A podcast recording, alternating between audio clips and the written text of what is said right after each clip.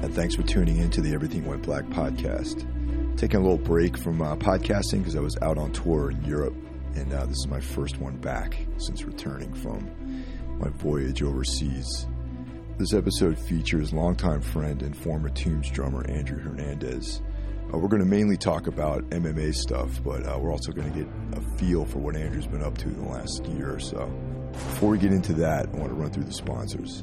This podcast is always brought to you by Savage Gold Coffee, which is my coffee company. You can go to savage gold dot com and order yourself a pound of the dark or the prime roast. Also brought to you by affiliate sponsors NatureBox, Onnit, and Tatsusara. If you go to the Everything Went Black website, you'll see links to those various uh, companies. And if you click through, I get to take a little taste of the, uh, the purchase. It doesn't cost you any more, but I get a little kickback on it. So how's life up in Ithaca, man? It's great, man. I've been here, uh, I think, not three years, maybe three years come September. Come September, I think I'll be in this cabin I live in for two years. So I think I've almost been here three years. I think I've been at my job for three years and almost that much in Ithaca proper, which is crazy when I think about it. It doesn't seem like it's been that long, but... yeah, it's pretty cool. This cabin I live in is is awesome. You know, I, I live here with Christy, my fiance, and our two cats. Um, it's just beautiful out here. It's really nice. I had my first deer tick on me yesterday, though. That wasn't very fun. You had a deer tick on you?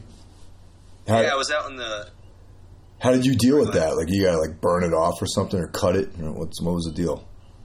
Well, yeah, deer ticks are... I never had one. I only had, like, you know, go, going hiking in Massachusetts, you get these ticks on you that are, like, legit. You see them. They're big. You're like, holy crap, there's this, like, this foreign creature from hell that just, like, came out of, like, a sub-level, and it's, like, crawling on me, and it wants to feast and burrow its head in my skin. Um, but with the deer tick, that thing's tiny, man. It's really tiny, and I was lucky I found it on my foot. I was just... Uh, out in the yard taking some pictures, and we have like a half dozen deer in, in the yard all the time, and uh, I was just out there taking some pictures, got back onto the porch, and I was like, I better check just in case, you know, because it's like pretty much the first nice day outside, like spring. Sure enough, man, this little thing, it was like like a pinhead. It was tiny, so it didn't burrow into me, but you know, those things are dangerous. They carry Lyme disease. So how do you get it off you? Do you have to, like, you know, just cut it and burn it? Like, what would you do? Thankfully, Pull man, it, it wasn't in me yet. It was just, like, crawling around on me, sort of surveying for a good spot to get in. So I, I got to it before it got to me. That's fucked up, man. But, yeah, no, it was crazy. I was like, I was like, what? What is this little? It was like, it looks like a gnat, dude. It's tiny. I don't think I've ever seen one before. I hope you never do. So it feels like you and I, I haven't actually spoken to you in a long time. It's been like maybe yeah. a year or something like that, maybe. Or not, no, maybe not quite a year, but it's been almost a year that you and I've actually, I mean, we've been texting and using Facebook and all this other stuff, but we, this is like the first actual conversation we've had in like nine months probably, you know? For so sure. It's been a while. Definitely. So, I mean, there's a lot of, a lot of stuff.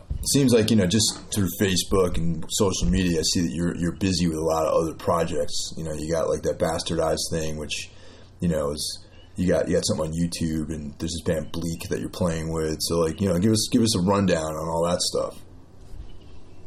Yeah, um, I think the first time I resurrected Bastardize was for I was booking uh, Alron from uh, Tennessee. Yeah, great band. And, um, if you haven't heard of this band, they're great band. Amazing. So good.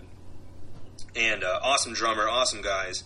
Um, and I was booking them for Ithaca, and I was really excited, and I was like, man, what am I going to do for this?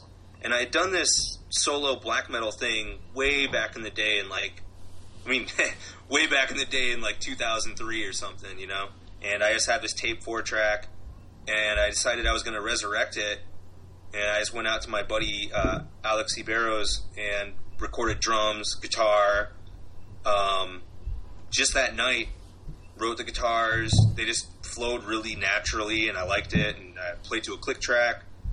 I made the drums really simple. I wanted everything just to be like, you know, uh, Transylvanian Hunger type dark throne drums, like the whole way through.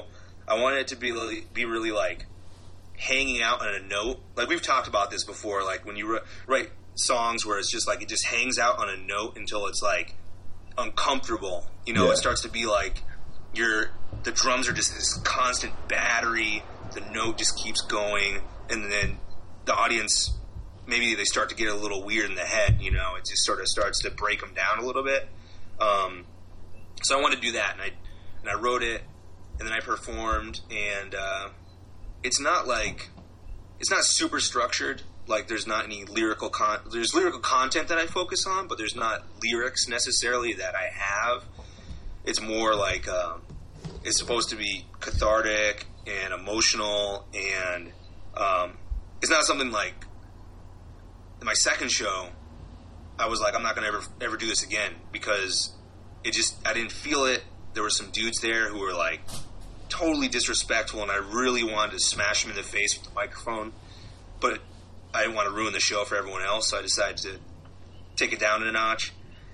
And I really didn't think I was going to do it again, and then I did a third show and was like, it was better than any of the other experiences, which is to say it was really negative and, and like emotionally cathartic and like, you know, it's sort of depressing, but um I don't know, that's like the whole point of it. So I've, I've been doing that. I really want to record like um like a demo. I want to like get a demo, get it done, um you know, see what happens with that, you know, if anyone wants to put it out or anything, then cool, you know, whatever. um I was gonna actually do a couple days with this band uh Unsacred from Richmond. They're sort of like mid-paced black metal with some like sort of Leviathan-esque vocals. Um, but then now they're going on tour with, uh, I don't know, some other band that's like people know and stuff. So that ain't going to happen. But that's cool. It gives me time this summer to really work on actually getting like a finished product. So the live, the live show is just you and some kind of like track, right? That's basically it. Yeah, it's just me and the four track, and um, the thing that's sort of cool about that is like, because I have this like, you know, six channel four track. It's like the M K four twenty-four or something. It's like a Tascam, mm-hmm. um, just cassette tape track that I can like sort of mix it for the room, which oh, I did cool. last time, which was pretty cool. It, it made it sound way, I mean. as good as it could sound, and it's not supposed to sound great, you know. I mean, I re- when I recorded it, I recorded it with two microphones. I took one microphone and I like put it on top of the hi-hat, so I couldn't use a hi-hat for the recording, and then the other one I like shoved in a case, so it was like pointing up at the drums, I, and it, I don't know, it worked. It gave me the sound that I wanted, and I really liked it. So, I actually so- tried recording a a new demo after that, and uh, when I went and listened back to the whole thing, the the drums had recorded way too quiet, and mm-hmm. the guitars had some like issues to it, which really sucked, because I'd finished like a whole three song demo, and then when I listened to it, I was like, I, this is worthless, I can't do anything with this. But yeah, just live, it's just me and a tape. And, but you were saying you, you actually bring the four track with you, and you, you just take like the stereo out and run that to the P A, and you actually mix the stuff on the four track, like that that's going out. Yeah, I try to. Well, I, I did this time, and it made a world's difference. And I was like, wow, this is great. And uh, yeah, I just take the four track. I mean, there's something about that that makes me feel like it's, you know, less. A, I mean, if I just went up there with like an iPod or something, there yeah. would be something no, incredibly no. lame about that. Yeah, it's but, cool. Um, I like that. I like something that, that makes me feel like it's okay going up there and pressing play on a tape deck, you know, and being like, all right, you know. Well, I mean, uh, you know, Whitehouse. I saw Whitehouse like several years ago, and they played with Pig Destroyer, and that was the guy just had a laptop and just going nuts, you know, just you know, doing his like lyrical thing. and some dude on a laptop. So that's crazy. Yeah. yeah. I mean, he might have been doing the same thing. Like, he might have just been sort of live mixing stuff too, but it's the same shit. I mean, except you're using a four track. So, you know, it's totally cool. You know? And what's yeah, it's almost more like, uh, sorry. Go ahead. Go ahead, man. I want to talk more about that. It's sort of, it's sort of like more, you know, I've had people be like, oh, why don't you get a band? And I'm like, well, you know, with this, I don't need to worry about anyone else or anything or what oh, anyone yeah. else is doing or like what people like, you know, I just get, it's like almost like a performance piece. You yeah. know, I just get up there and I scream a lot about sad things in my head and, uh, you know, feel really down maybe for twenty minutes after the set and then sort of get, breathe a little and get back into reality and, and feel better. You know, it's a, it's a good release. That's awesome. I don't think I could get that with a band, you know? Yeah, totally, because it's not, yeah, it's like a singular kind of solo, personal thing that you're doing, and the band is about other people, you know, and it's just a totally different vibe, you know? But there's something to be said for just being able to control everything yourself and not having to worry about other people's schedules and, you know, this guy has a headache or whatever, and, you know. Totally. Yeah, people break strings on stage and, you know. Right, or like, yeah, like, like a dude, like the, whoever, like the backing drummer, like, drops a stick or something, and then instead of me focusing on the energy that I have I have on the vocals, I'm looking behind me being like, what are you doing? You yeah. know? I don't have to worry about that. That's that's nice.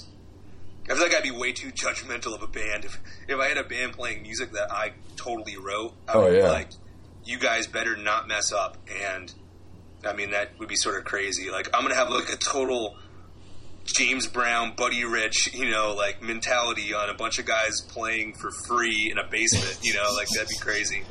You're gonna start like like fining people, you know, for fucking up, yeah, you know, just like James Brown. Five bucks, man. So what's this other? You're in, you're playing in this band Bleak too, right? Yeah. So there's this. Um, did you get a chance to listen to it at all? I I haven't had a chance to check it out yet. Because I always have a hard time, sort of like genre-fying it, you know, putting it into like whatever compartment it needs to be in to describe it. To me, it sort of it reminds me of um, a little I Hate God, Kiss It Goodbye, and maybe if Converge was a sludge band. And uh, I don't know, it's really heavy. I really like the riffs. I really like the vocalist. Um, I'm good friends with the bass player.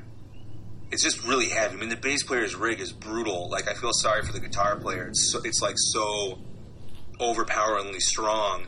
I'm like, man, T J's, like, he's got a lot to contend with with that bass rig, and the same thing with the drummer. It's like, oh, man, you're just getting hammered by this, you know, which gives it that, like, very sludge, you know, how uh, the bass is very dominant in that way. And then it's very, like, angular. You know, like in sort of how metalcore would have like those, uh, you know, upstroke, uh, minor chord, like, you know, oh, yeah. chug, chug, whant things. It has a little bit of that, but not like in that way, in a more creative way. Um, and I, I know I like the band, and, and they were kind enough to ask me if I would be interested in playing drums. And I was like, sure, I've never played in a band where I can just, I mean, it, dude, it's pretty slow tempos, so it's just like powerful, consistent, smashing battery. I'm breaking I broke like twenty sticks or something in like four practices of four songs. It was pretty bad. And then I last time I practiced the first time I ever practiced with them, because I practiced um, they sent me the tracks, and I've just been playing um, with isolation headphones on, just to the drums. I learned all the drum beats like exactly so I could play to it, and uh, I've just been playing to that by myself for like three weeks, and then I went with practice with them for, for the first time on Sunday, um, which was kind of nerve-wracking. You yeah. know, I'd never had really met the guitarist before. I'd met him once, and uh, I'd never hung out with these guys, and I'd never played with them ever before in my life, and uh, I was like, you know, Uh, I had no idea how it was going to go, and it went great, but I, like, broke sticks, I, like, broke my snare head, I broke a cymbal, that stick broke off and hit me in the forehead. It was all in practice? I was, like, had, like, a little... Yeah. It's So it's just like, you know, caveman Neanderthal smashing, you know, it's very enjoyable. That's cool. You know, it's, uh, it, you know, you do, do we have any shows booked or anything, or? Yeah, so I'm playing with them in, uh, in Ithaca, um, not this weekend, it's next weekend, so, um, it's on Friday. I want to say Friday's the Syracuse show, and then maybe Saturday's the, the Ithaca show, or, or it's the other way around, and, um, the Syracuse show is actually with Hex's band, Dialysis. Oh, yeah, nice. Okay, cool. It's so, a good show. Yeah, it's awesome. You know, Ryan Hex doing his uh, power violence thing. It's pretty sick. Um, and uh, Burke in Blurring. Oh, no way, man. Wow. That, that yeah. Isn't Dan, Dan, wait, Dan Lilker's in that too, right? Oh, yeah, Lilker plays in and, that too. And uh, yeah. the singer from... Um, He's not Pat. in the band anymore. Pat's not in the band anymore? Pat, Pat left, unfortunately. I liked his vocals. He's a really sick weird. vocalist, man. Yeah, but it was weird because his vocals in that were almost like if you mixed death metal with Jesus Lizard. Yeah, they were different there than he did in Calabas, definitely. You know, which is cool. Yeah, it was very know. strange. Damn. Good shows. But yeah, it's a good show. There. I'm really excited about that. How have shows been in Ithaca as far as like people going out to see bands and stuff? Has it been, has it been cool? Oh, man, there's a new venue in Ithaca. I mean, it's not new. It's just that um, Bubba started working on working with uh, this old place called the Chanticleer, which is like a old storied punk bar that's been around forever. And he was able to secure all ages shows upstairs, where they just close down the bar upstairs, keep the bar open downstairs, no alcohol is allowed upstairs, all ages shows have to end by ten, start at seven. Four band bills, you know, like everything runs like clockwork, and there's been tons of people, and everyone, like, you know, young kids with tons of energy, so they're like, you know, circle pitting, oh, cool. doing whatever, you know, just going crazy. The energy's been awesome, the turnouts are great. Um, and I just played a show with uh, Ella, what the hell is it? Ella, it's not Ella Gabalus, it's like Ella Gabalus, or oh God, man, uh. It's, you know, Dustin from Carrion? Yeah, yeah, of course. It's his Oh, yeah, yeah. Band. I've seen his band, yeah. Yeah, we played with him. Yeah, we played with him, yeah. Baltimore. Mm-hmm. Yeah. Dude, Dude Baltimore. Even better now. Oh, yeah. I, they were, they've always been getting better and better. But Bal- crazy. Baltimore. Motherfuckers are going crazy yeah. in Baltimore, dude. Did you hear about all that shit? Yeah. Yeah, man. Insane. That's intense. I, it is. I, I mean, like... we don't even know, you know what I mean? Because obviously, like, even from alternate news media, you know, uh, alternate, like, Facebook and everything, I mean, like, we can't even capture all of everything that's going on. It's so much. Yeah, dude. I, you know, I, um, yeah, I've been away for a few weeks, and uh, when I got back, people were talking about Baltimore, and I'm like, what the hell happened in Baltimore? You know, but people are like, I'm not going anywhere near Baltimore, man. Like, why? I mean, I know Baltimore's a rough town, but, like, because, you know, I didn't catch all that news when I was out of the country. So um, I just got the update in the last couple of days. And I was like, holy shit. The crazy thing is that this is, you know, out of all the years to have to start getting, uh, you know, diverse in the Maryland Death Fest, this is the first year that they have uh, Mobb Deep is playing in Maryland Death Fest the first night. Wait, what? Yeah. Mobb Deep, the, the hip-hop group from Queens, is, is playing the first night of Maryland Death Fest.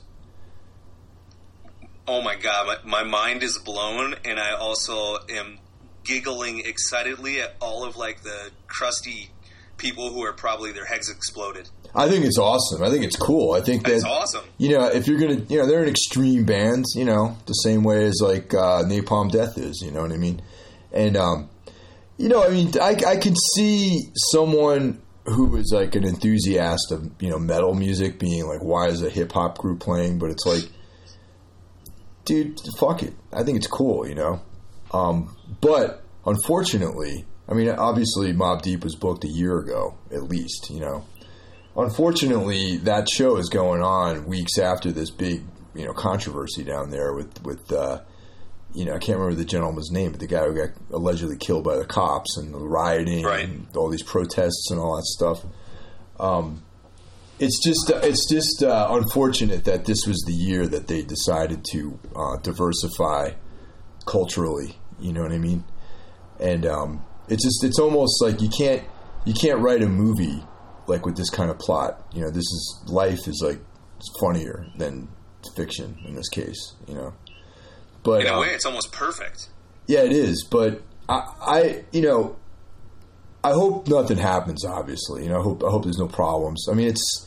It's not that far away, Maryland Death Fest, and that's the thing. It's like if it was months from now, I'd be like, "Ah, it'll all blow over by then." But it's like shit's real down there, you know.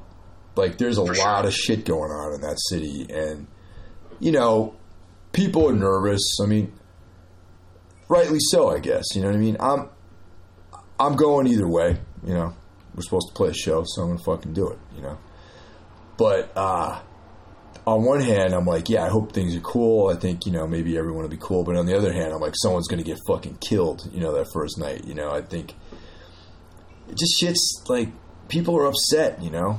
And uh, there's a lot of dudes from out of town, a lot of people from out of town converging on Baltimore. Uh, you know, a Maryland Death Fest ticket's not cheap. So if you're if you're a guy in Baltimore and you want to go see Mobb Deep, who haven't played since like, what, nineteen ninety-seven or something like that. You might yeah. complain of the high ticket, you know? And then why do you got to sit through all these bands playing blast beats and stuff, too, you know?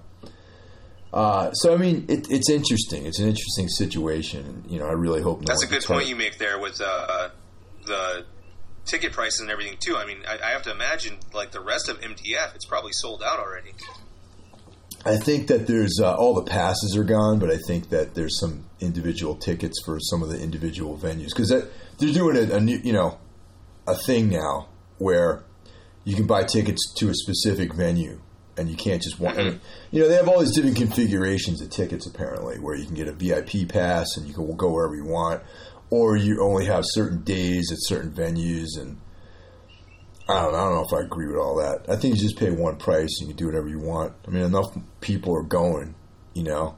It just seems a little greedy to me to do to do that. You know, break it up like that. You know, yeah, it got real difficult when they started mixing it, like, with venues. And they're like, okay, here's the Power Violence venue, and here's the M D F, you know, three stages. But you have to walk, like, thirty minutes down the road to go see Infest or something. Yeah, you know? I don't like that. I don't care for that, that setup. No, that's, that's, that's tough. That's like a pain in the butt. Is it still at the same venue or at a different place? Do you know? Yeah, I think it's still at Sonar. Hmm. You remember when we, think, the year we played there, it was like at the end of the night, those cops just came down looking to bust heads. Do you remember that? Yeah. That's why I think someone's going to get hurt this time around. You know what I mean? And I don't think it's going to be like like black people starting, you know, wilding out. I think it's going to be cops that are going to be looking for trouble in a heightened state of alertness. You know what I mean? Right. And I think that just the tension... and all that sort of stuff down there, and cops looking for trouble might actually, you know, precipitate this whole thing. That's why I'm a little nervous. So luckily, we're playing the last day of the festival, so if someone gets killed in the first night, you know, we're not going to be involved in any of that stuff. So, yeah, it could get pretty crazy. And, yeah, I mean, it's tense down there, and it's volatile, and it always has been tense and volatile in Baltimore in general. And I think a lot of people don't understand that about the city itself. You know, they say. That it's a culmination of, of all the events that have been taking place with, uh, you know, people being killed by the police. I mean, Baltimore's been going to explode no matter what. The thing is, though, about people getting murdered by the police, it's um, each each there each of these cases is completely different, though. That's that's that's the one thing I think is irresponsible about certain people's viewpoints. You know, there's every one of these cases. Is a completely different circumstance, and they can't be mixed. And you can't just be like, well, cops are killing people. Yeah, they are. But, you know, in some cases, like if some two, three hundred pound dude is like r- bum rushing you, like, and you're by yourself, you know, you're going to pull, you're going to pull a gun and shoot the guy. I mean, I don't, you know, it's a, it's unfortunate, you know, but it's just, uh, it's a different situation, you know? I mean, this guy in Baltimore was taken into custody and, you know, then he was, he was, beaten up apparently. Allegedly the cops beat him up while I was in custody. So that's a completely different circumstance, you know? And I, it just, I feel like there's, I mean, the conspiracy theor- theorist in me believes that on some level that there's a, some kind of manipulation going on to you know, look at all this crazy stuff going on. We need to, like, militarize the police and, like, give them, like, right. you know, like, high high power ordnance and tanks and fucking, heli- you know, more helicopters and body armor and shit like that, laser beams and fucking lightsabers and everything, you know? I mean, that's the paranoid side of me, but also a lot of it seems like, yeah, I mean, there, there seems to be a very extreme amount of racial violence in the last couple of years, last few years. But, um... yeah, it's just really, it's really uncomfortable, man. It's like a few years ago, it was like shootings, you know, like kids going off their medications or whatever, or like, you right, know, like blasting the schools or, you know, shooting up movie theaters. And that was a few years ago. And now it's like the you know, Joker guy, yeah, yeah, people getting, you know, like minorities getting profiled and murdered, you know. So there's like this vibe of of. you know, civil unrest, and the police are sort of in this situation of like, well, you know, to combat crime in like the twenty-first century, you know, they're trying to, it seems like they're trying to build this case to get like more power or legally be able to, you know, search people or something like that. You know, it's like the more, more of an erosion of our civil liberties and our rights, right. and, you know, privacy. It's like, like which direction that. will it go in? Yeah. Will it go in that direction, or will the Supreme Court step in in some of these cases, perhaps, or in a, in a far greater overreaching thing and, and say, we need to put cameras on every single police officer, you know, and make them accountable? I think that's a great idea. I think it's an excellent idea because, you know, the thing is when people filming all this stuff, it's done out of context, you know what I mean? Like, you don't know what happened before or after these film clips, you know, they, they appear, and you might see some guy getting beat up, but it's like, you don't know what happened prior to that, so it's all completely out of context, you know? And if there was, like, if cops had these GoPros on them or whatever, and they were filming everything every day in their shift, it, whenever the, you know, and shit happens all the time, I imagine, you know, especially if you're in some rough area, you know, you're going to have a document of what happens. You know, you're going to be able to document and say, okay, well, this guy, you know, whatever, was attacked or whatever. This cop stepped out of line and he didn't, you know, he neglected procedure. So it would just make everything a lot clearer, I think, you know. It would. It would take like the, sort of take the human aspect out of it, you know, which I think is, is kind of necessary. We need to like, you know, take away emotions and, and, and things in situations and look at facts and try to think about things logically, you know? I also think it would keep the cops more honest, too, because they're not going to be able to pull any shit, you know, like underhanded. Totally. You know, bullshit, you know what I mean? So, but yeah, that's, um, I don't know, man, it's, it's crazy, you know? Like, I, I, I really was unaware of this until just a couple of days ago, you know? And now I'm like, yeah, I'm so focused on John Jones, man. Like, what the fuck's going on with him? Yeah, man. Among, amongst all this, you know, then you get in in our favorite sport, John Jones. Man, you gotta be kidding me. That guy, he just pissed away millions of dollars, dude. You know, I mean, he just he didn't ruin his career. I don't think he ruined his career, but I think that he just ruined a good good chunk of change that he could have got out of this year.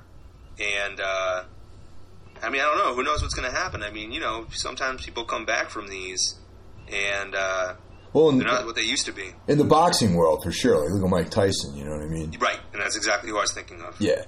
But, I mean, you know, as of today, as of the taping of this episode on uh, April thirtieth, what happened was, like, allegedly John Jones ran a red light, smashed into this car that a pregnant lady was driving. The woman's arm was broken. John Jones allegedly fled the scene, ran away. The car was a rental car under his name, and the cops found all this like paperwork that identified who he was. The, the thing is that gets me is an eyewitness or some off-duty police officer said they saw John Jones returning to the to the vehicle because he had a big wad of cash in there, and he grabbed the cash and then broke yeah, out again. Dude, you gotta be kidding me. I'm like, wait, what? It's like he had like a this fucking like bankroll in, in all probably ones or some shit, twenties or whatever in his in his car, and he came back for it, and then he broke out again, and then he was just on the loose, and you know, and that was it. And eventually, John Jones turned himself in, and uh, there hasn't been any statement from him directly, but it's been statements from somebody who alleges to be his uh, legal representation. I think he tweeted and said, "Sorry, I disappointed everyone." But you know, he said that like every time he's done something, like when he crashed the car, like in Rochester yeah. or whatever, with Binghamton. Two prostitutes. He's like, "Sorry, everyone." I mean, maybe they were strippers. I don't know. Yeah. Whatever. You know, then he, like, gets busted for cocaine. He's like, sorry. Like, you know, he pushes Daniel Cormier. He's like, sorry. I mean, come on, man. And, uh, yeah, I mean, his the, the whole cocaine thing was a, was a joke, really, man, because he went away to, like, rehab for, like, a day. A day? Yeah. One day. You gotta be kidding me. I like picturing that thing, though, with him going into his car. I like to imagine that it's just loose cash, and he's like handfuls of like twenties, and then you have a six foot seven dude just run down the street with handfuls of cash. There's a fucking story there that's going to surface, man. You know what I mean? It's like, who the hell carries cash like that? Honestly, it's like I, I, I think that the most cash I've ever had in my like I, I honestly I don't have I actually have like five bucks in my wallet right now. Like I have like a dollar usually, you know, and I just. I don't use fucking cash anymore, man. But this motherfucker had, like, cash. Like, real cheddar in his fucking car, man. That he Drug was money, like, dude. Dude, who knows? You know? And they found weed, you know? And he was he was probably... Yeah, they said they found a marijuana pipe. I no. really liked that quote. Yeah. Um, you know, he was probably fucked up. Like, he was probably high or drunk or both or whatever. And that's why he ran. He, he ran. Because he was like, oh, shit. Like, all this stuff's going on, man. But you know what? He's a dumb motherfucker because he should have got it. Took a cab, dude. If you're fucked up and you can't fucking drive, you should call a cab. They have him down there in Albuquerque. I've seen him with my own two eyes. You know, he's got handfuls of cash, man. He could have like hired some random person off the side of the street. Yeah, could have got an Uber or whatever. You know what I mean? But it's like you could have got a homeless person to drive his car, whatever. You know? Yeah. But uh, so today or yesterday, he you know the announcement went out that he was stripped of his title. And it amazing looks, you know, if if all this these allegations are true, it's likely that he's going to spend some jail time. You know, you think so? I mean, he's he's you know he's not rich rich, but he's rich, and he is important to the U F C. And the U F C got Rampage out of jail time when he went on that crazy rampage. Yeah, when he was on the monster drink, as he said, and was with his monster truck and almost hit a pregnant lady. And then ended up being on a like that that he he did like a uh, like a like one of those you know drive away run things where the cops chase you down, and next thing you know you're laying down on the highway. You know. Yeah. He didn't do jail time. Well, we'll see, man, because this is like a felony. Someone was injured. You know, it's right. like some of the. I mean, it, his character doesn't look very good. You know, there's like pregnant woman, broken arm, and he ran away. He didn't even fucking check to see if she was okay or not. You know, that's like a shitty person, you know? Yeah. Um, good. I mean, you know, at the very least, his title's gone. So now, you know, the um, they're going to go with, like, this interim title fight, you know? I think it's just a title. Okay. So he's straight up. Straight up title. There's no interim. He's like, they're like, hey, dude, you have no title. This is like, nope. I think this is a fucking... I mean, it's... I, I've always suspected there is some dark side to John Jones. You know what I mean? You know, I... I mean, you, you and I have talked about him. I mean, I've never disputed his skill as a fighter, as a martial artist.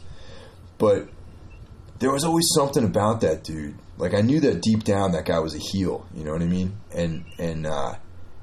You know, and then you get these reports of him wilding out. You know, driving around, drunk...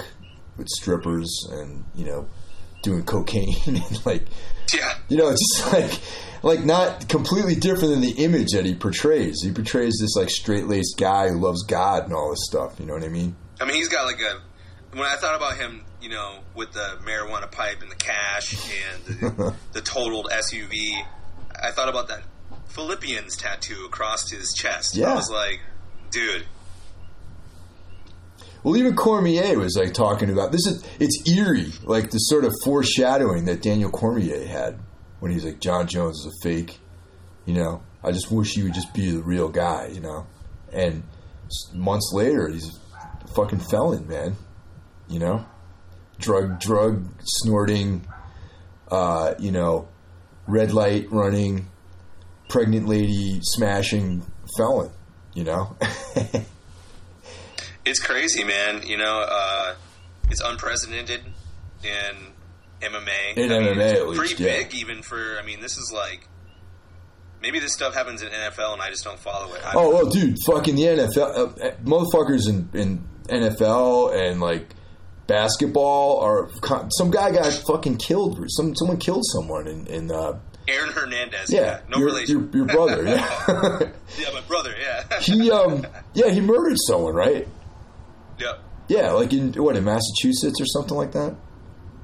I think so. That's Isn't right. he like with New, New England yeah, Patriots or whatever? Yeah. Dude, not related. I swear. Th- those guys are, are always fucking up. They're like killing people. There's Michael Vick, the uh, you know the, the dog oh, murderer. Jesus, you know, man, they, I they mean, let that motherfucker come back and make millions of dollars. Come on. Yeah.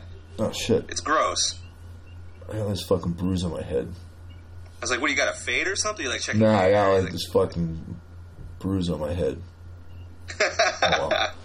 But um, but yeah, it's like, you know, basketball players. There was that dude. I can't remember his name. He was. I don't know if he was a basketball player, baseball player. Baseball players. They're all on coke. You know, it's Through like the roid years. Yeah. Yeah, dude. So, I mean, other professional sports have had massive problems with, like, right, drugs yeah. and crime and sketchiness, you know. My favorite story, though, is I can't remember the guy's name. I mean, I, I don't know. I mean, like, I don't know anything about sports, really. I mean, I don't follow it. The only sports I watch are, like, M M A, kickboxing, and boxing and shit like that, jiu-jitsu tournaments. But um, the guy shot himself in the foot. You remember this dude? Remember that guy? He was like at a strip club or something, and he had like a, a gun, yeah, like yeah, yeah, stuck yeah. in the front oh, of his sweatpants or whatever. He's wearing sweatpants. He had a gun, and he shot himself in the foot. Yeah, uh, that's like the level, you know. And now we got John Jones, who's like, that, you know, yeah, John Jones is on that level. Whoever that guy is, yeah, like those two are shaking hands. Totally, but it's still it makes me sad though, just because John Jones is without a doubt, you know, a legend. He's, he's a legend, man. Like that guy. He's, you know, the greatest light heavyweight fighter in all of mixed martial arts history. You know, I mean, the guy is amazing. Could have been pound for pound too, man. Like if he kept his his uh, kept his, his shit together, you know, he could he could have been the greatest pound for pound fighter in M M A history. I mean, he might still be able to be, depending on how he comes back. Yeah. You know, with something like this, man, because I think that a lot, I mean, this is all speculation, obviously, you know, is my my impression is that there was a battle going on inside that dude to keep this, like, image up and reconciling that with, like, who his true, his true nature, you know? Definitely.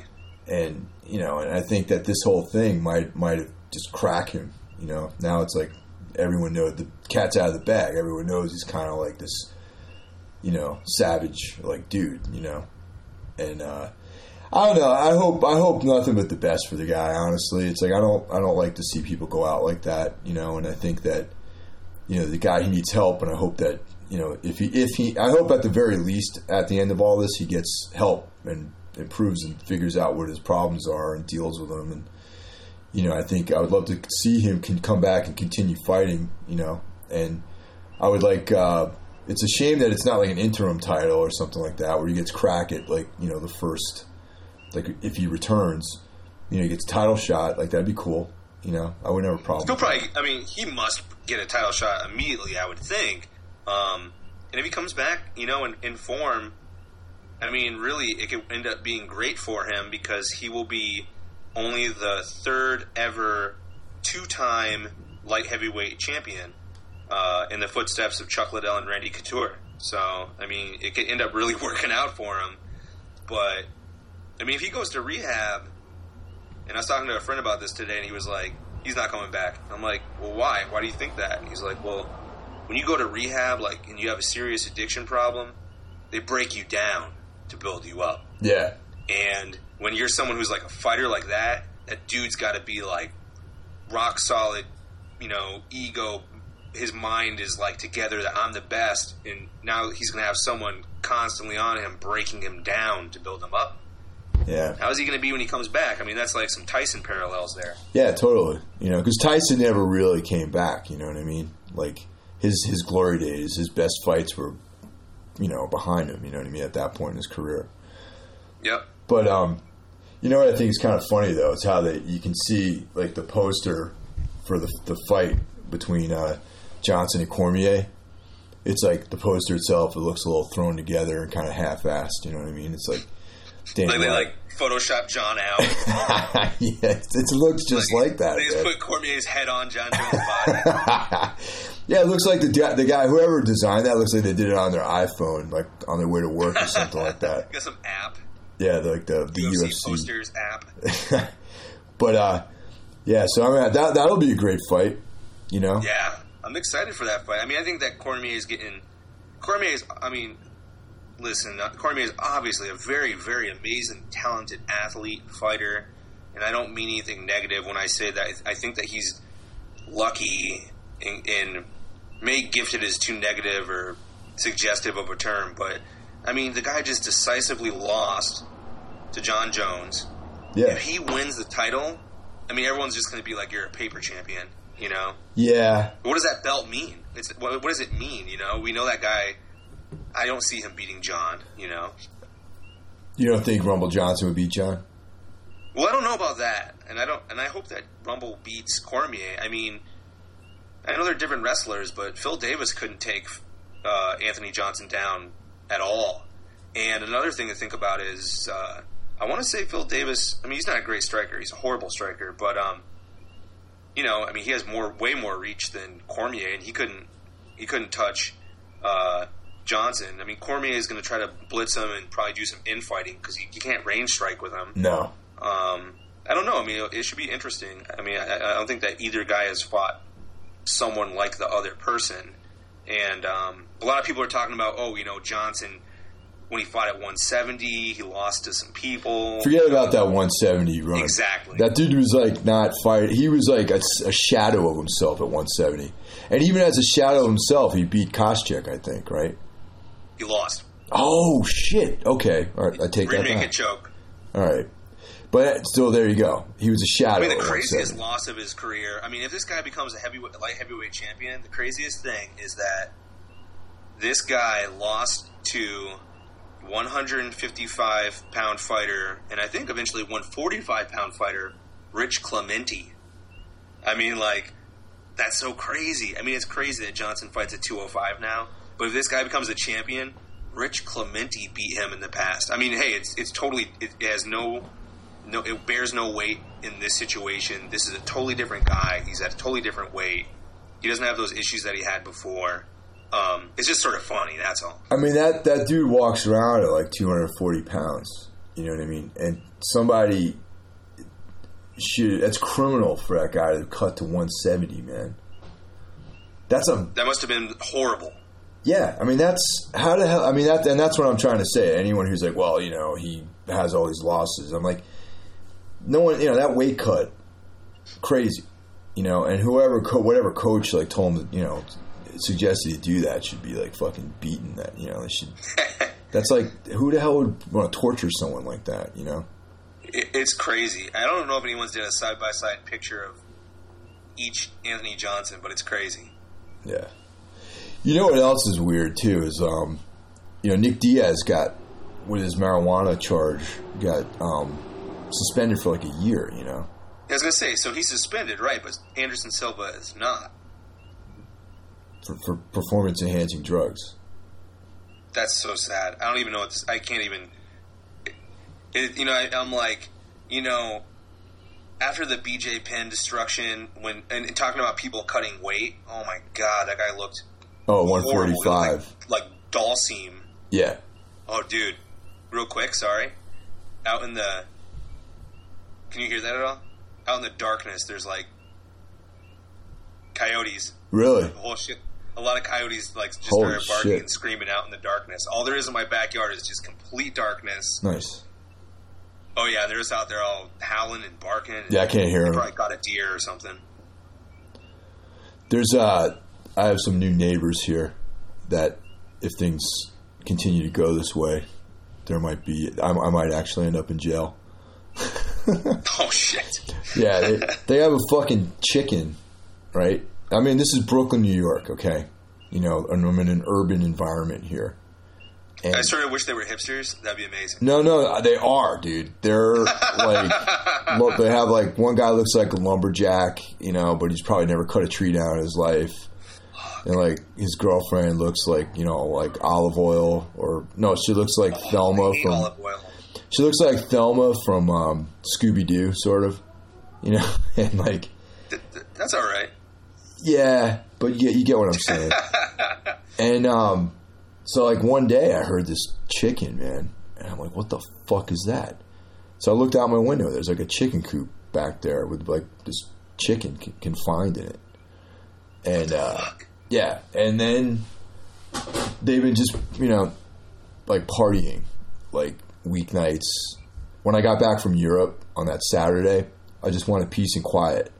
And, like, these dudes are just, like, not really, like, you know, wilding out or anything, but just, like, you know, these, like, voices and, like, you know, I might have to have a talk with these people, you know what I mean? Just be like, hey, yeah, you know, just, like, keep it down, like, don't, you know, I'm not trying to be an asshole or anything, but I'm just, like, have some courtesy because, you know, you live around people, you know? And I know in the scenarios where I've gone out into this little courtyard that's in the back of my building, I'm, I'm just like, oh, I just want to be quiet, I don't want to, like, make a big ruckus or anything. I don't want to, like, annoy anybody, you know.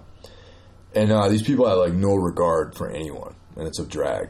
And they're my new neighbors. So, that sucks. Yeah. But, yeah, it's like one of those scenarios where someone who, who is probably from some other place, they want to make this, like, where they came from. You know what I mean? And, and it doesn't really work that way so much with chickens and... They're just trying to live the Brooklyn experience. Yeah, but like, when did when is like, unless you're like on like some Santeria like trip, yeah. Like yeah, when right. do you see chickens out here? You know, it's like, you know, unless it's like one of those uh, Botanica places where they do like voodoo and shit. You know what I mean? You ever see those? Like, when well, they want to go to the beer garden, dude, and they want to talk about how they cracked open an egg from their chicken this morning. You know what I mean? Yeah. They're like, well, I ate my own free-range organic egg from my apartment chicken. But it's not really free-range, man. You know, because it's like... It's probably just as free-range as free-range. Yeah, probably you're actually, you're probably right, right. You know, you're probably right, actually, about that. You be, you know, having more knowledge in the uh, the food industry than I do. What's the actual definition of free-range? Do you know? I don't know exactly, but I do know that usually it, it it just entails like a like a small walk space, you know. So they're not not in a cage their entire life, but they're still in a very cramped area. So it's not like they're wandering around the countryside, like eating grubs and like pecking at grass, and you know. No. Nope. I mean, unless you buy them local. Yeah. That's unsettling, man. So it's kind of upsetting. And then, you know, everyone thinks that they're, uh, you know, cruelty-free and everything, but, you know, the reality is, like, you. I mean, I don't really eat that much chicken these days, but, like, there's, uh, you know, I eat a lot of eggs, so. Yeah, I do. I eat a lot of eggs, too. Yeah. I don't know. It's been sort of weighing on me recently, you know, and I'm like, huh, and I'm not really sure how to. What's that? How I need to deal with it. What's that? Eating eggs? Just eating animals again. I don't know. I'm like, ah, man, like, ah, like, you know, the contribution to all these different types of things, uh, you know, whatever the use of the fossil fuels in it. Like, if I'm getting even organic chicken, you know, I mean, uh, I don't know. Just the, the, I'm like, you know, hey, man, I love cats. Dogs are cool. Yeah. Uh, I like the deer in my backyard. You know, they're cool. I also like venison. I'm like, ah, man, you know, there's they're living things. Who am I to judge something based upon what we perceive its ability to, I guess, perceive reality? You know, or like, well, this thing has no clue about uh, reality and existence, and it's not, you know, sentient. So, I mean, it's worthless. Like it's, its life is meaningless, and us killing it and consuming it is like is it ain't no problem at all, Jack. You know? Yeah. Uh, I mean, I you know, I I, uh, I I don't know how I like eating meat. Um, you know, I certainly me, do. It makes me feel good. You know, it's uh, you know, it's it's I get the nutrition I get from meat allows me to do a lot of the things that I do, and uh, I don't think I'd be able to train as hard and do all these things if I was a vegetarian. Really, you know, I just think my metabolism is geared up more towards consuming animal products and, you know, animal fats and things like that. You know, and and I just don't think I'd be able to function because I, I was a vegetarian for a few years, like a long, long time ago, and uh, I literally was a shadow of myself. Like back then, I was like. Had no muscles and just like no energy, you know. It was just pretty miserable, really, you know. Like for, the Buried Inside guys. Yeah, well, yeah, like them. Nothing but love for them, but that was they were they were they were sick vegans, man. Yeah, vegan. Forget about being vegan, dude. That's that's unnatural, really. You know, man. I think it's just genetics. Like, you know, some people there's vegan weightlifters out there. There are vegan fighters. You yeah, know, Diaz John Fitch. Uh, what's that other guy? The oh, um, Jake Shields. Jake Shields, yep. Wasn't uh, yeah, uh, Mac Danzig, wasn't he vegan too? Mac Danzig, yeah. yeah. And, you know, those guys were, like, jacked. What kind know? of supplements genetics, are they taking? Man, you know? What kind of supplements? And also, John Fitch just got popped for performance hand, hand, hand, P E Ds as well. Oh, he did? No, yeah. He did. Yep, in uh, World Series of Fighting. Um, I missed that. Yeah. There's a photo of him, and he was, like, fucking just... jacked, like he had huge arms and veins and stuff like that. And I was like, like my man's been like doing some like weightlifting, you know, like throwing oh, some kettlebells man. around. And then sure enough, yeah, because John um, John Fitch is like a big, you know, anti-drug guy, you know, anti-P E D guy. And uh, it came his last fight, he tested positive. Yeah, I want to say he talked shit about G S P, you know. Everyone thinks G S P was on steroids, you know? Yeah. Maybe he is, but I don't know. It's just, it, he's just a fucking genetic specimen like that, you know what I mean? Yeah, I don't know, man. I, I watched this documentary on uh, Lance Armstrong. I don't even know what to think about athletes after that, man. I'm like, oh, shit. You know, is everybody on a P E D? Is everyone blood doping? Is everyone doing some type of take the blood out of you, spin it, you know, put it back in you, put your take your brain out, have to do a three sixty, put it back in your head. Take you your brain out. I don't know, man. I think that for sure, like in the eighties, like football players, baseball players are all on steroids. You know, crazy shit. Bodybuilders, you know, like Arnold and all those guys are like just inc- still, man. Those guys are still on steroids. Oh yeah, man. Yeah, Dorian Yates, like guys like that are just. You don't get to be that big without taking something, man. You know, but uh, yeah, I don't know, man. Like, you know, it's crazy in the U F C though how many people. I mean, there was like this epidemic of like steroid abuse. You know, steroid or P E Ds totally. Or you know. Uh, testosterone replacement therapy or, you know, whatever whatever all that stuff is, you know. Speaking of both of those things, testosterone and steroid abuse, on that uh, former John Jones card, uh, God's Chosen Son returns. Vitor. Oh, yeah, Vitor versus Weidman. Versus what a Weidman. Card, man. And that's like... This is like two years... It's been a long time since Vitor... His last win, I want to say, was the Rockhold spinning back kick knockout. That was a long time ago. Yeah. Uh, yeah. Yeah, because he, he, that was his last fight on, on T R T. And that, too. Yeah, he was, he, well, he was knocked all those guys out. He was all juiced up. He was, when he, crazy, man. He knocked he out. Kicking him. Bisping. Yeah, like with that spinning back kick. He, he knocked out Rockhold. He knocked out, um... Uh, Dan Henderson. Yeah, that's he right. He knocked out... Uh, there was another guy he knocked out in that same tear that he was on. Um, he knocked out Bisping with a head kick. Bisping, he knocked yeah. out Rockhold with a spinning back kick, and he knocked out Henderson with an uppercut, I believe. Yeah, and and then uh, he went on... You know, he, he was uh, banned from using T R T, and now he's just like a regular guy, like going to fight Weidman like who's like a fucking animal, you know? Yeah. I, I've actually become a fan of his. Really? Yeah. I, Interesting. I, I, I, I was uh, very uh, reluctant, you know, to embrace him as a champ. But after he beat Machida, I was like, all right, well, you know, there's something to all this. You know what I mean? And I'm not going to... He, he got hurt in rounds four and five. Yeah, he got hurt in that fight. Like, I'm not saying it was a cakewalk, you know, not by any means. You know, he... Well, Machida, I'm just saying that that's... that I, I, I see what you mean from that fight based on the fact that I'm like, wow, this guy's tough. He's got heart. He's talented. You know, he's got cardio. He's rallying, you know. Yeah.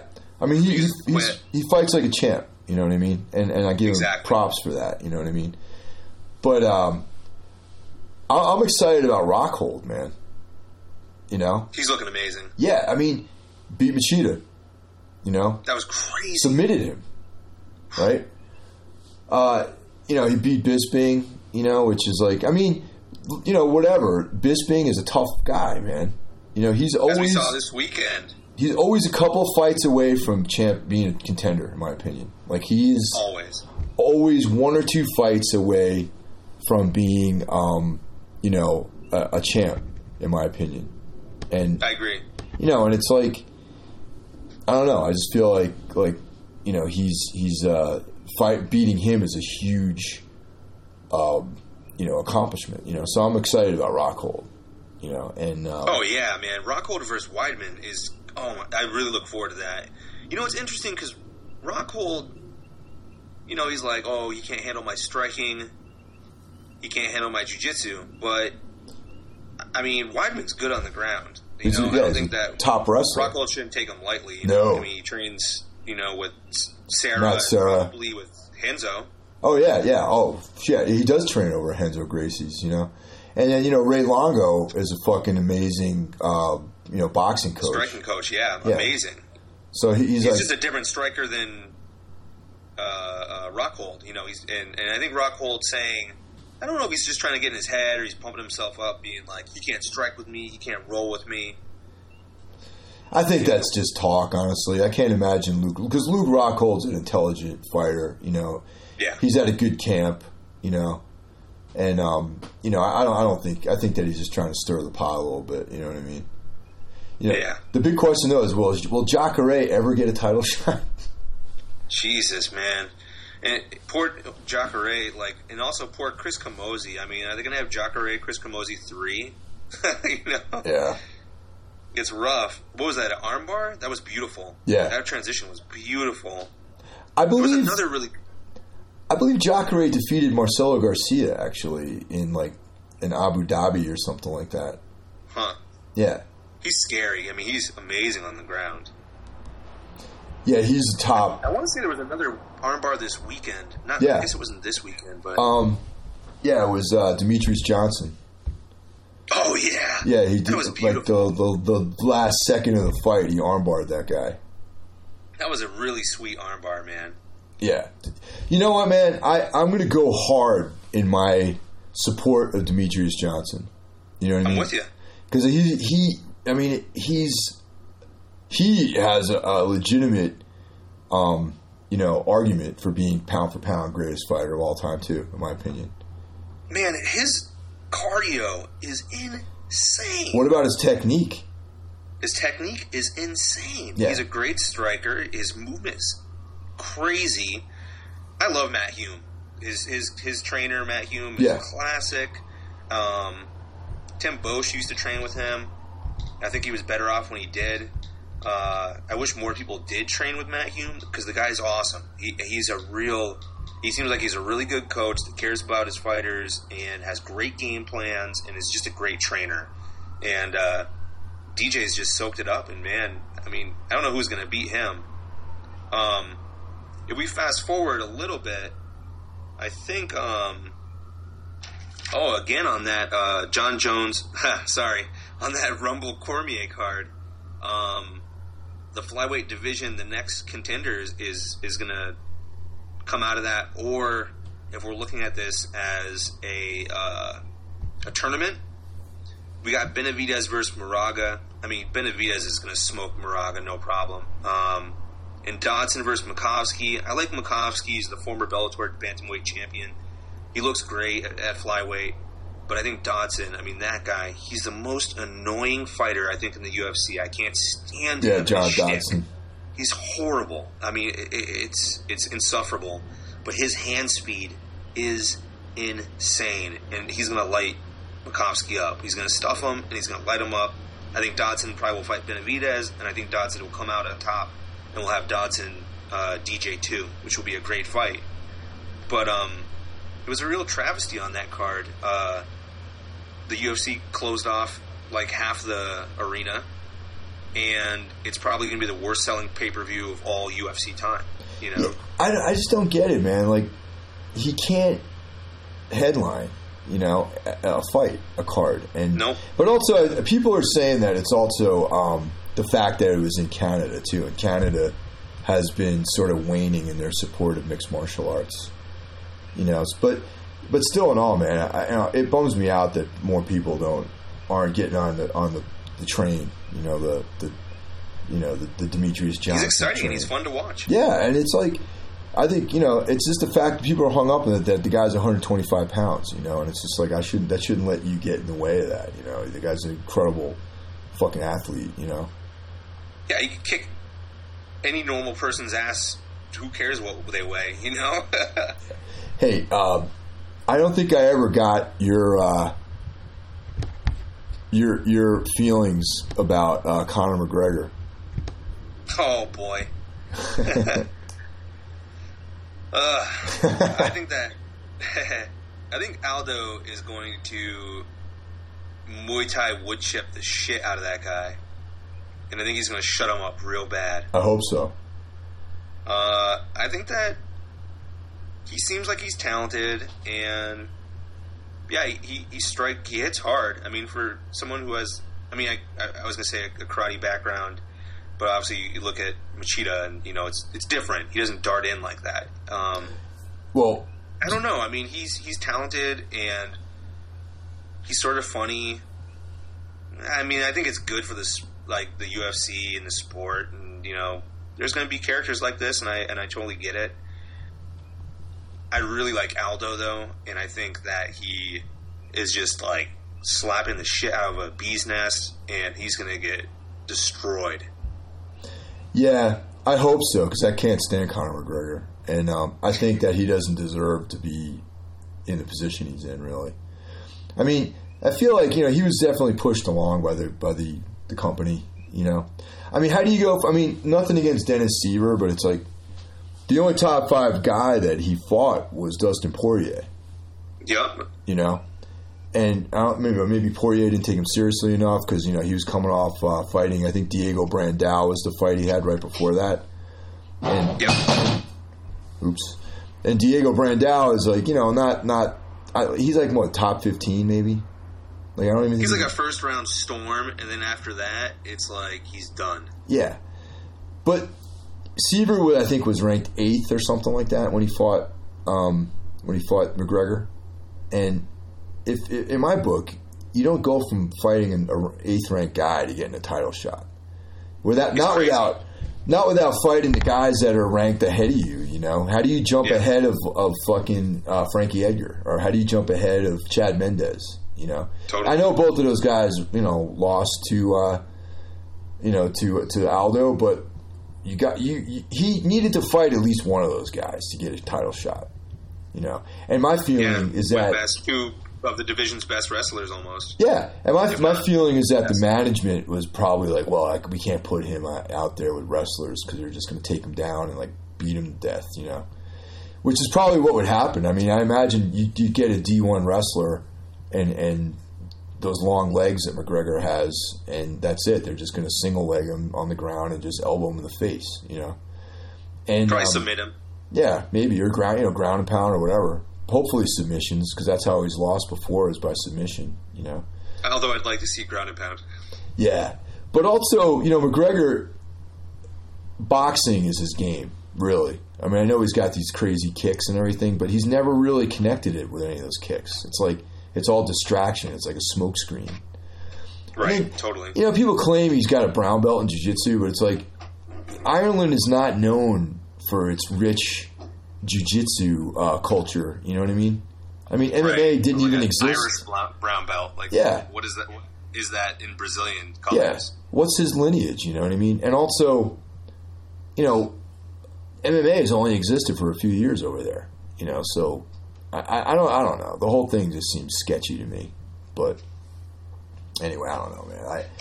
I'm, I'm tired of the time. Yeah, you're right, man. They pushed him around. They pushed him up there, you know? It's like Brandao, Poirier, Seaver. oh, and Holloway. He beat Holloway. Holloway, who's looking excellent right now. Yeah, Holloway's on a tear, definitely. Yeah. That Swanson fight, holy smokes, man. Yeah, totally, man. But, um... So, uh, there's a, there's a card next week, which maybe one of those fights looks really interesting, you know? Yeah, pretty much. I mean, you know, there's a couple of fighters on there that I know and everything, but I'm not like... I mean, you know, I'm not stoked on pretty much any of the fights except for the main fight, which is just... I I want the Cinderella story. You know, I, I like Miocic. He looked really good against J D S. Oh, I think yeah. he could have beaten J D S if he had just picked up on... Um, J D S kept exiting towards his right... with his hands down, and if Miocic had thrown a left head kick, he would have got him, man. He would have. He kept doing it for five rounds. He kept exiting with his hands down to the right. If he had thrown that left high kick, he would have got him. He would have got him. Yeah, I agree with that, man. I think then also Miocic, his um, that was the first five round fight I think he's fought. Um, or am I wrong? Maybe, Again. maybe. I was I was trying to think if that Roy Nelson fight was five rounds or three rounds. We put a beating on Roy. I mean, yeah, yeah Roy, but, Roy, Roy's hard to finish, man. He is, but it, yeah. you know, Hunt. You know, I'm thinking about the Miocic fight against J D S. I can't remember if he got hit early in the fight or it was late in the fight that Miocic get hit. But I mean, if Hunt hits him like that, you know, he'll probably be going down. Well, Hunt, you know, is a, a knockout specialist. You know what I mean? He's like, you know, kickboxing, you know, head kick, head hunter. You know. Walkaways, man, beautiful walkaways. the walkaway, walkaway. The walkaway with uh, with um, Big Country though got got interrupted by the by the the uh, the ref got in the way on that one. Yeah, that was a nice one, man. Hunt Hunt's dangerous, and I like I like both of these guys. That's the problem. It's like I'm a fan of Miocic and Mark Hunt, so it's it's emotionally it's hard for me to call, like, you know. But I, I think I'm leaning a little bit more towards Miocic on this one, hmm. slightly. Because he's faster, you think? Or? Yeah, he's got he's got the speed. Um, I don't yeah, know if he has cardio. the knockout power, and he's got the cardio. And Hunt, Hunt. One thing to note on the cardio is that they are fighting in Australia, so it's uh, sea level. Okay. Yeah. So Hunt's not going to have any issues. Yeah. We know when Hunt fought against J D, um, excuse me. Verdum yeah. for the interim title. That was in Mexico City, where that's elevation. Yeah. And he had like two weeks to train for that. Like ten days. Yeah, he stepped something. in because that was supposed to be against uh, originally he was supposed to he was supposed to fight Cain Velasquez. Some know. some guy called Cain Velasquez. I don't know. I don't think I've ever seen him fight. I hope he stays healthy, man, because that's Jesus gonna, Christ, me too. We're going to see what's what at U F C one eighty-eight, man. Like when he, him and Verdum meet. Are they are they yeah. calling for like are they are they trying are they threatening uh, Velasquez with like a, you know some sort of interim? You know, I mean, there was well, I mean, talk. Verdum is interim. Yeah, because of the injuries and all this and stuff. So this is. Um, I don't know, man. I think if he gets injured, God forbid, they gotta strip him. You know, it's it's too bad. He's so talented, but I mean, the guy's defended. I mean, he's so talented. He's fought like. Once every eighteen months or something. It's it's really not good. Yeah. Also, I guess training with fucking D C, you know, on a daily basis, probably taking a toll on him too, man. You know, going to war with that guy and sparring. D C and Cain Velasquez. D C's fine. yeah, it's true. Yeah, you're right. Yeah, it's true. So who else is on this card, man? We got Brad Tavares, who, you know, he's he's like on, on a streak right now. Yep. Um, he just beat Nate the Great. Yep. Uh, Robert Whittaker, who was on one of the T U Fs. It might have been Smashes, I want to say. Uh, I'm pretty sure he's from New Zealand. Uh, good striker. He went down to one. He fought one eighty-five, lost, went down to one seventy. Or maybe he was winning and went to one seventy, lost, went back to one eighty-five. And then um, I can't remember the guy that he beat, but he looked really good in it. And I was really surprised. I don't know how much of a force he's really going to be. And Brad Tavares is, like, definitely a, you know, he's a box full of tools. You're like, I think all the pieces are in here, and there's, like, maybe a couple nuts and bolts missing. The guy's, like, a jack of all trades, you know? Yeah. But it feels like his mental game isn't quite in place. You know what I mean? I think that he yeah. probably probably the only the only deficit he has is, is like the mental ability to put it all together. Yeah, you're you're right. Actually, I think uh, he seems like he's really talented, athletic. He just doesn't have that push sometimes. You know, maybe he, he sort of stops and starts thinking a little bit too much in his head. I don't know. But then the rest of the card, I mean, you look at it and it's. I mean, there's um, there's three fighters on the card that have uh, an eight and zero record, so maybe the U F C thinks that they're prospects of some type. I don't know. Um, and then you got some guys in here who, you know, you got Anthony Perosh, the hippo. Yeah. Um, I don't know who Jake Matthew is. Uh, he's going against James Vick, who fights out of uh, who the hell is that horrible coach who had like the. Uh, The, the people, they, he had like the, the rapists in his uh, in his school. Lloyd Irvin. Oh yeah, yeah, okay. He, he's in his camp. Yeah, the the cursed camp of of Lloyd Irvin. It's either Irvin or Irving. I, I don't Ir- know. Irvin. Um. So yeah, James Vick fights out of there. He looked like not good in his last fight. Hatsu Hayoki is fighting. Um. Who. I think might be on like a three-fight losing streak. Uh, Kyle Noak, you know, fighting at one seventy. I think he lost uh, against uh, Patrick Cote. Smiling Sam Alvey's fighting. Uh, I that guy, he's like he just does random upsets and then smiles at the, at the camera. I don't know, he's likable. Um, man, looking at the women's atomweight. And just some of the women's division, you get fifteen and nine Lisa Ellis versus Beck Rawlings, who's five and four. It's like, what, these records are just like, I don't know. I mean, Beck Rawlings, I, maybe because her character is, in, is enticing, you know, people are like, oh, she has lip rings or something. She was in like, uh, Ultimate Fighter, I think, right? Right, she was in the Ultimate Fighter. But it's like five and four, man. No. I mean, could you imagine a five and four male fighter in the U F C? No, because I can't. No way. Uh, Dylan Andrews, super likable dude. I'm glad he's fighting again. I think his last fight, he lost to Sam Alvey. He went for a takedown and knocked himself out. That was a bummer. Um, and then the rest of the card, man. You got four and two Alex Chambers versus uh, three and one. Kaylin Curran, six and four Vic Grujic. I don't imagine I'm pronouncing that right. Versus five and one Brendan O'Reilly, um, Alptekin Ozkalik. I remember him just because his name is cool. is uh, nine and three versus Ben Nguyen, who's thirteen and five. I mean, it's a very regional for that area type of card. I mean, if they tried to do this shit in America, I mean, you yeah. think anyone would show up to this fight? I don't. I don't think so. Yeah. Yeah, I don't know, man. So it, just, you know, aside from the headliner, I, I don't, I'm, I, I don't think I will be watching this card live. Yeah, I, I, I mean, it's on Fight Pass, so you can watch it pretty much any time, you know. Oh, that's right, it's on Fight Pass. Yeah, yeah. I mean, it's probably Saturday. What time does it start? eleven p.m. Eastern Standard Time. Yeah, I'm definitely not going to be watching that. Is that Australian time though? It says Eastern. Oh, you know what? No, it's Eastern Standard Time. Damn, if it's eleven p.m. here, what time is it there? I don't fucking know, man.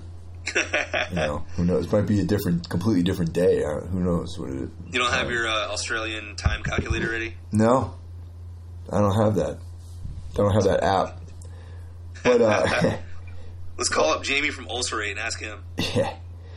So also this weekend is, uh, you know, the, the much anticipated fight between Manny Pacquiao and Floyd Mayweather. You know, man, we've been waiting for this fight for like, when I say we, I'm talking about collective fight fans, you know. Yeah. Even though I'm not a huge fan of boxing in this day and age, you know, I can't deny the legendary status of this clash. Oh, yeah. I feel like we've been waiting for it for like five years. And you blew my mind when you told me it was this weekend. Yeah. Before we started recording this, I really thought it was like May twenty-sixth or something. Yeah. I can't believe it's this weekend. Like, I thought the hype was going to be bigger. I thought that I would see like a plane fly by with like a Manny Pacquiao doll hanging from it. I don't know, you know. I um, I can tell you who I'd like to win, but I don't know if he's actually going to win or not. I, I'm yeah. I'm a Manny fan all the way, so you know I yeah. like Floyd Mayweather, but I, I, I really would like love to see Manny win this fight and then retire. Yeah, I mean, I just hope that it's a competitive fight and that there isn't a controversy. Yeah. It, I mean, if that's... Can I just ask for those things in any fight? You know, it's like, that's all I want, you know? I mean, I hope that Floyd doesn't just... He's a beautiful defensive boxer. Yeah. Um, I mean, it should be a good fight, you know? And I just hope it's a good fight. You know, it's a little late in the game for both of them. Yeah. The thing is, is that Manny has slipped a few times yep. in recent years. Yeah. And Floyd really hasn't. No, Floyd still know? maintains and, uh, that record, you know. Yeah. So it's it's tough, you know. In in my heart of hearts, I feel that Mayweather is, might win this fight, though. Like like I'm telling you, like right now, I, I'm pulling for Manny, but I, I do feel like Mayweather might might win. It's not going to be like I'd love to see Mayweather get his comeuppance. I mean, I'm not going to support a fucking dude who hangs out with Justin Bieber after, like, in the ring after a fight. Like, no, no, that ain't happening. It's a shame that boxing has turned into the travesty that it is, man, because it's like, you know, it's got such an interesting lineage, and like, you know, like that style of boxing is like, you know, it's it's it's a, without using your feet or legs or shins or anything or elbows, just relying on your hands and like head movement. It really is like a, an incredible sport, you know, and it's a shame that it it got turned into like this like dog and pony show, you know, by and large. I don't even know anyone who watches boxing really. I started watching it again because of um, there's Premier Boxing on Friday nights on Spike, and it's kind of cool. Like uh, for the first time in my adult life, I actually have a cable package now, and I got it specifically to watch the uh, Fox Sports events and uh, Glory Kickboxing and all that other stuff. And nice. Friday, Friday night, you know, Bellator. Um, Friday nights now are uh, you know, kind of like combat sport night, and it's either uh, Bellator, uh, Glory Kickboxing, or Pre- Premier Boxing, which I started, and I just started watching that again. And uh, yeah, it's you know, I mean, I fuck around with a little boxing here and there. You know, it's it's cool. A couple of days a week, you know, over at the old Muay Thai camp, we train American style boxing, and you know, I enjoy it. But um, yeah, you know, as a result of that, I think I started watching again. Now, when I was a kid, I really got into boxing. You know, I watched a lot of like in the eighties. You know, when Mike Tyson was on his reign of terror. You know, yeah, right. yeah. Unfortunately, that boxing match is like cost prohibitive for me to watch live, which is fucking one hundred dollars, dude. That's one hundred dollars pay-per-view. That's just fucking greedy, man. Yeah. You know? I mean, it sucks, because I actually, when I when I first heard they were going to fight, I was like, oh, cool, man. It's going to be like, you know, like like a seventy dollars pay-per-view or whatever. And it's just yeah, like, but even that, man. Isn't that crazy that U F Cs are like sixty-five dollars H D now? Yeah, I don't need like, the H D. What in the world do they think that we're living in here, man? Yeah, I, like, I, don't, I don't need the H D version, man. It's yeah. like, you know, the product hasn't really increased to such a level where you can raise it ten dollars in my eye. I don't think that we just went over. I mean, granted, we were talking about a fight pass, but I mean, there's been some pay-per-views that have, have been like a shitty amount of fights that I don't care about, and it's like, you only pay sixty-five dollars for this, Jack? You see, arguably, well, now, okay, now this this thing with Demetrius Johnson, you know, right? The pay-per-views. You know, it, that that ten bucks might have hurt that guy. That extra ten dollars. Totally. You know. Yep. You know, I think that that's like, it's just a little too expensive, man. And and they have a lot of fights now. You know, back, remember how many U F Cs there used to be? Like four a year or something like that. Yeah, I mean, totally, man. You know, like every two months you come over, you watch a fight, you're like stoked, you're like you're yeah. waiting for it, you know. Now there's like yep. multiple. I mean, it's granted some of them are free; they're on Fox or they're Fight Pass fights. But you know, there's like several, like three. You know, almost, it seems like almost every weekend there was something going on for a while. You know, and then there's Ultimate Fighter, and you know, I don't know if you've watched any of those, like that the Gym Wars one. You know, I said I was going to watch the the atom weight one because I thought it was interesting that um, the person would be the champion. Yeah. And I was like, wow, that sounds really interesting. And it was on Fight Pass, I think, wasn't it? Maybe it wasn't. I yeah. don't know. I didn't watch a single freaking episode, man. Yeah. I thought I was going to, and I didn't. I just didn't care. I don't know what it's going to take me to watch that show again. I just, I just don't care. I tuned in last night. They they had um, the first Black Zillions versus... Yeah, American Top Team. Yep. It was all right, but it wasn't... I don't know if I'm going to continue watching it, really. You know? I don't know, man. They, in, in a way, it's like they should just dis- discontinue that that whole thing. I feel like they've kind of done it. Yeah, everything. It's like a horse skeleton marionette, you know? Yeah. Like they're not they, even beating a horse. They have like a skeleton on some strings, and they're like making it dance for you. And also the, uh, you know, Carla Esparza winning, you know, that whole, the the, the all-female, uh, you know, you know that, that whole uh, season. Esparza won, right? And then she gets defeated in her first title defense. She got destroyed in her first title defense. Yeah, by Ian Jacek. Joanna. Yeah. yeah. In Jacek, yeah. You know, and, and uh, it was like, oh, actually, uh, I don't know if you watched the Gabriel Gonzaga fight with uh, Mirko I Krokop. Did, and I was so happy. Yeah, I was happy that Mirko Krokop won. I mean, I like, I like Gonzaga. Yeah. I do. Of course. I, I mean, but, the guy's awesome, especially when he has that Freddie Mercury mustache. Oh, yeah. That's the shit. Yeah, that's sexy, man. Definitely. But Krokop is is like a classic, legendary fighter. Legend. Though. Yeah.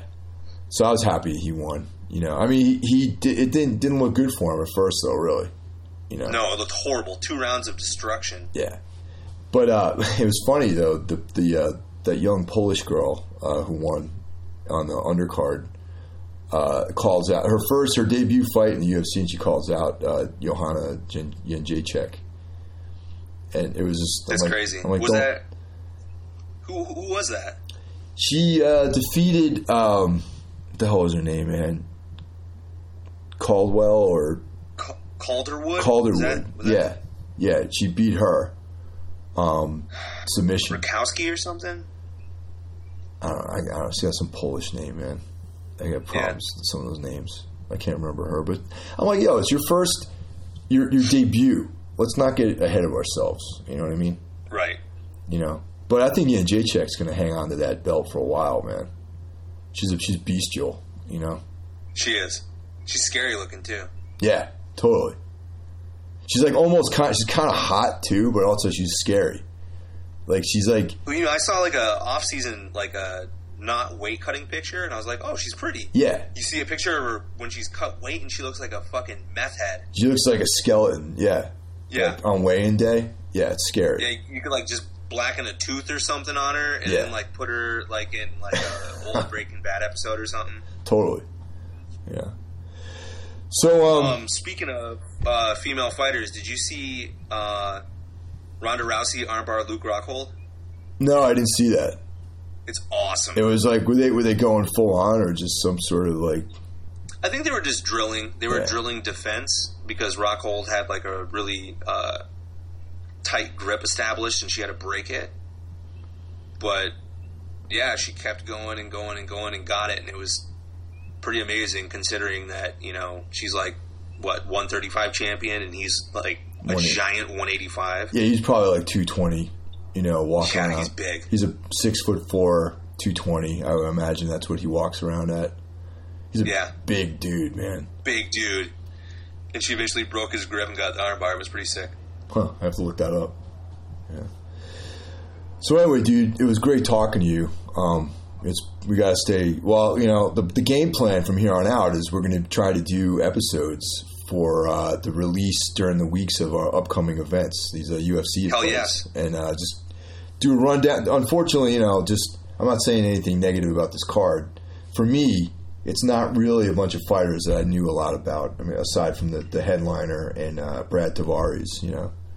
You totally. Know, I mean, you uh, look at the Johnson Cormier card, and I care about every single fight on that card except for Makhachev versus Kuntz. Kuntz. I couldn't help it. Yeah. Uh, I know. I was like, I'm like, I'm like laughing. I'm like, I'm like a little child. Um, but every other fight on that card is amazing. They're all great fights, and I'm like, wow, this fight's happening. I had no idea. And then you look at the Australian card, and it's like, yeah. Uh, well, uh, you know, the Fight Pass cards have always been a little, you know, regional, for lack of a better yes. term. You know.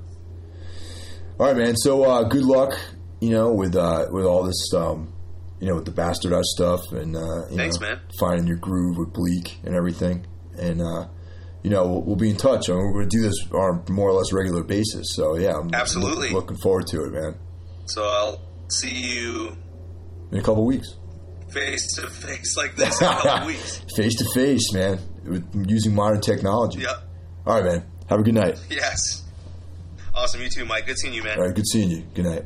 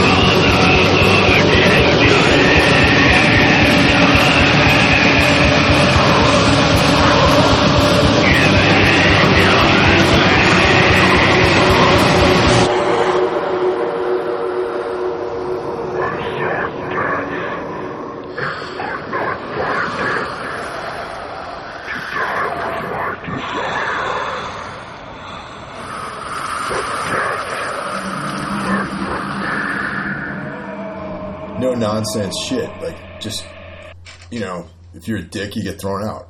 You know, just fucking be like the, the tough love fucking shop. You know. Yeah. But uh, but mainly, I mean, I don't want. I, I I can't. I couldn't do it, dude. I gotta hire some like chicks or something to work there, and like, you know, the only thing I need to do is just make that bulletproof coffee for everyone.